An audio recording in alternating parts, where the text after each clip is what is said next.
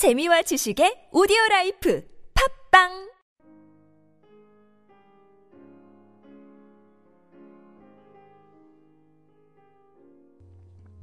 주님은 나의 최고봉 하나님의 은혜가 필요합니다. 유다서 1장 20절 말씀 너희는 너희의 지극히 거룩한 믿음 위에 자신을 세우며 주님께는 충동적인 면이나 차가운 면이 따로 없었습니다. 결코 당황하지 않으시는 침착한 힘이 있었습니다. 우리 대부분은 하나님의 말씀에 따르지 않고 우리의 기질에 따라 신앙을 개발해 나갑니다. 충동적인 행동은 거듭나지 않은 본성의 특징입니다. 그러나 주님은 제자들의 삶의 발전을 방해한다는 이유로 항상 충동적인 행동을 인정하지 않으셨습니다. 성령이 충동을 어떻게 저지하는지 주의하셔야 합니다.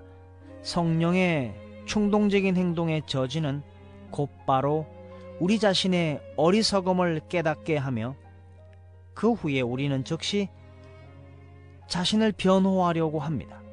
충동적인 행동은 어린아이라면 이해가 가지만 성장한 어른에게는 곤란한 일을 겪게 합니다.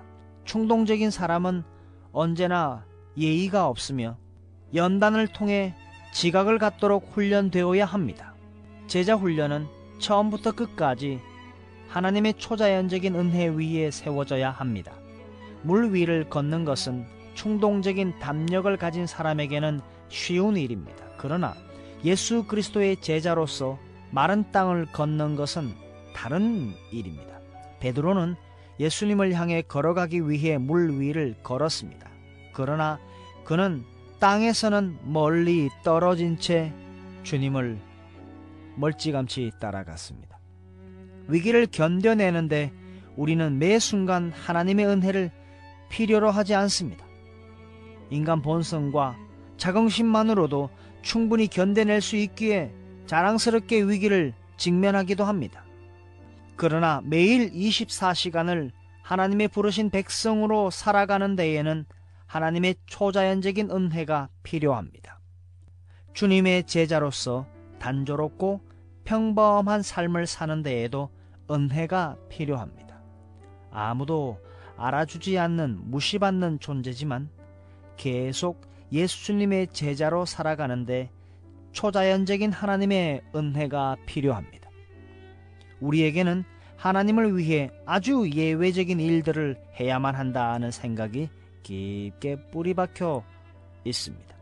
그러나 그것은 잘못된 생각입니다. 우리는 평범한 일들 속에서 예외적인 존재가 되어야 합니다. 곧 시장 거리에서 거룩해야 하고 일반적인 사람들 가운데서 거룩해야 합니다. 이것은 5분 내에 배울 수 있는 것이 아닙니다. 우리는 5분 이상 예수님을 잊어버리지 않기 위해서 5분 안에 배울 수 있다라는 태도는 버리시고 항상 하나님의 은혜를 필요로 하시며 하나님의 은혜를 인정하시고 하나님의 은혜를 기다리시며 하나님의 은혜 아래에서 평범한 삶이 위대하고 거룩하게 구별된 삶의 시작인 것을 인식하는 하루가 되기를 바랍니다. 우리는 오늘도 그런 하나님의 은혜가 필요합니다.